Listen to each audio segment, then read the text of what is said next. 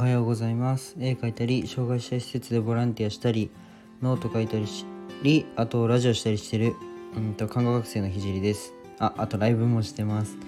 えっとラジオはここスタンド FM でやってライブは Pococha か、えー、フォーゼルスタジオでやってます。えっと今は看護専門学校3年生で国家試験が迫ってるので毎日、えっと、国試の勉強と、えー、並行してうん実習とかあと絵を描いてます。でラジオで話す内容としては、まあ、何者でもない僕の作品で世界を変えるまでの全てを発信していきます。あとは医療の最前線での学びや他の職業に転用できる考えだったり絵を描いて発信していく中で共有したいなと思ったことを話します。で今日は、えっと、否定をしないというテーマで話していこうと思います。でちょっとうん仲いい話になりそうなのであの雑談なしで今日は話したいと思います。でちょっと暗い話になってしまうんですけど、まあ、個人的に重要だと思うあの話があるので共有します。であと今夜勤終わりであの家に帰ってきたばっかりなんですけどあのなんかちょっと暗い話になると良くないなと思ってお酒を飲んでいます。はい。んでちょっと酔っ払ってまだ酔ってないけどお酒飲んでます。はい。えっとで僕が高校1年生に上がる上がった時の話をしたいんですけど僕が高校1年生に上がる年で、えっと、妹が小学校1年生に上がる年に、えっと、両親が別れてしまって僕と妹は、えっと、母についていくことを決めました。なので母がうんそうだな一人で6年間ぐらい育ててくれてとても感謝してます。で、えっと、母のおかげで、まあ、夢を作ることができたし、うん、具体的に今行動に移せて、まあ、いろんなことを頑張ってるんですけど、まあ、本当に母には、うん、感謝してて、まあ、最高な母親だなというふうに思ってるんですけど、まあ、一方父親は、まあ、別れてから3ヶ月で新しい彼女ができたというふうに言ってて、まあ、そうだな。お母さんと多分うん結婚生活も多分20年近くあったので20年もないか15年かなあったと言ってたのでうわ早いなとか思ったんですけどまあそんな感じで。で僕は父親の人生は父親の人生なので、まあ、否定は一切しないんですけどなんかうん離婚してから1年ぐらいで再婚相手が見つかってあ3ヶ月で彼女ができてそっから多分1年もしないで再婚するっていう風に言っててまあもともとまあいたんじゃねえのかとか思うけど、まあ、再婚した相手には相手にあの相手にもその子供がいてで自分たちだけのお父さんでは、まあ、その瞬間、まあ、亡くなりましたと。で、えっと、小学生の、まあ、僕の妹はお父さんが他人のその他の人のお父さんになっちゃうっていうのがすごい嫌で耐えきれなくて、まあ、すごい精神病みたいになってすごい嘔吐してしまうっていう日々が3ヶ月ぐらい続いてなんか MRI 取りに行ったりその脳に異常がないかとかすごい検査をしたんですけどまあ何もなく、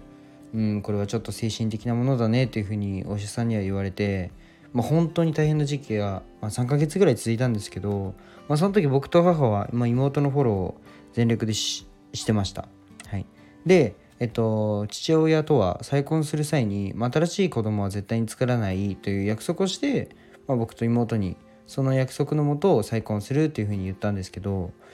うんと、今から本当本当今からちょうど1ヶ月前ほどに11月には新しいちょっと奥さんと子供ができるからあの生まれるから一応お前たちに報告したいっていうふうに 言われましてあのまあ新たな命を宿したことを報告されたんですよ。でその時、うん、僕はあれ？違く約束違くね？っていうふうに思ったんですけど一瞬。思ったんですけどまあ僕は否定をしなかったんですよ。で妹はその日すごい大泣きしちゃってなんか次の日には呆れに変わってなんかもう興味ない二度と会いたくないというふうに言ってて、まあ、その気持ちもすごいわかるなと思って。でも僕はその父親がその言葉を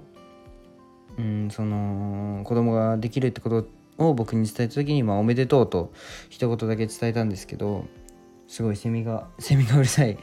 うん、で妹を傷つけた事実は変わらないし妹のフォローはこれからも全力でするんですけど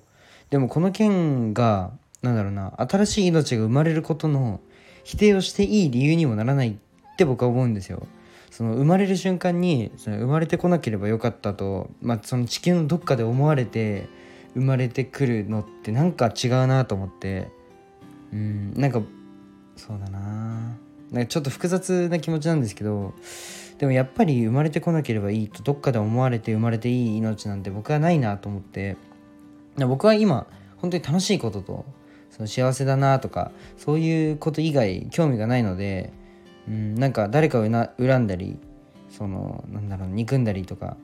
そういう感情を持って苛立ちにその時間を使うほど、まあ、僕は今余裕がないのであと一番は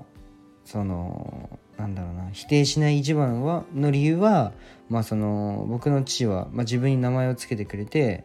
うん僕が生まれる時に自分があその僕がどんなに道に迷っても大丈夫なように独立してくれてその、まあ、起業してくれてうんまあお前がもし道を外してもここで働けるよっていう場所を作ってくれてで結構せなんかすごいじゃないですか。なんかそれってなんだろうな父親の背中をを見せなきゃっていう意思が働いてからだと思うんですけどまああとはまあイケメンなのでお父さんは。僕は母親になのでイケメンじゃないんですけど。